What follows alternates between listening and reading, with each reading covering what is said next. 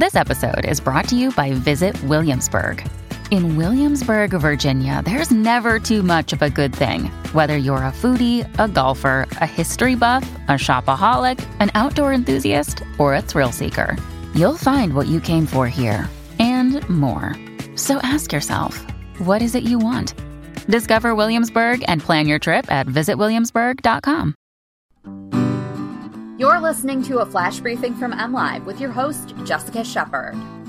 This is Michigan News from MLive for Thursday, February 13th, and I'm Jessica Shepard. Some Michigan lawmakers are calling for the state to become a Second Amendment sanctuary. A venue that refused to host a same sex wedding is suing Michigan, and a northern Michigan town is hoping to get a makeover from HGTV. As more Michigan communities consider Second Amendment sanctuary resolutions, some state lawmakers support taking a stronger stance on gun rights statewide. State Representative Gary Eisen, a Republican representing St. Clair Township, is the lead sponsor on two House resolutions supporting gun rights, one of which would declare Michigan a Second Amendment sanctuary state.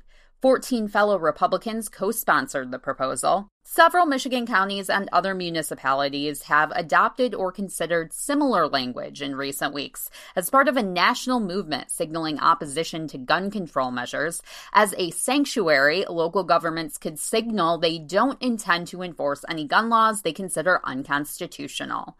Resolutions are non binding and do not have a direct impact on existing laws, but can be used by government bodies as a statement of priorities or to declare intentions. Eisen's Second Amendment statewide sanctuary resolution was referred to the House Government Operations Committee and hasn't been taken up.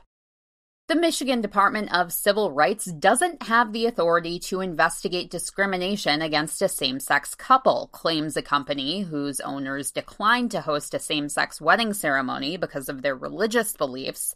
Rouch World is a 300 acre park and wedding venue in Sturgis, according to the company's website. Its owners are suing the Michigan Department of Civil Rights and its interim director, Mary Engelman, arguing the state's Elliott Larsen Civil Rights Act doesn't protect people from discrimination based on sexual orientation or gender identity. And the law's plain language does not. But the Michigan Department of Civil Rights is operating under an interpretation of the word sex, which the law does protect, to include sexual orientation and gender identity. The plaintiffs disagree with that interpretation and are asking the court to grant a declaratory judgment saying sexual orientation and gender identity are not covered by the Elliott Larsen Civil Rights Act. Officials in one northern Michigan town hope a contest entry video featuring the voice of James Earl Jones will capture the attention of HGTV's hometown takeover contest judges. Manistee is one of several Michigan towns that put itself in the running for a makeover from HGTV. The selected town will see renovations to homes and public spaces over a six month period.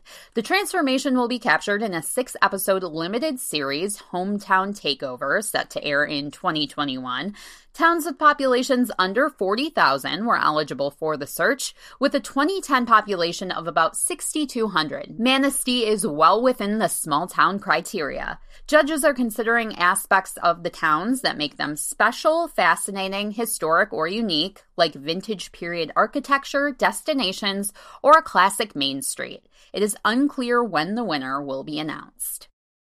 For the latest Michigan news, head to mlive.com and find us on Facebook. A shout out today goes to the kids across Michigan who got a snow day, and condolences to those who did not. Thanks for listening and have a great day.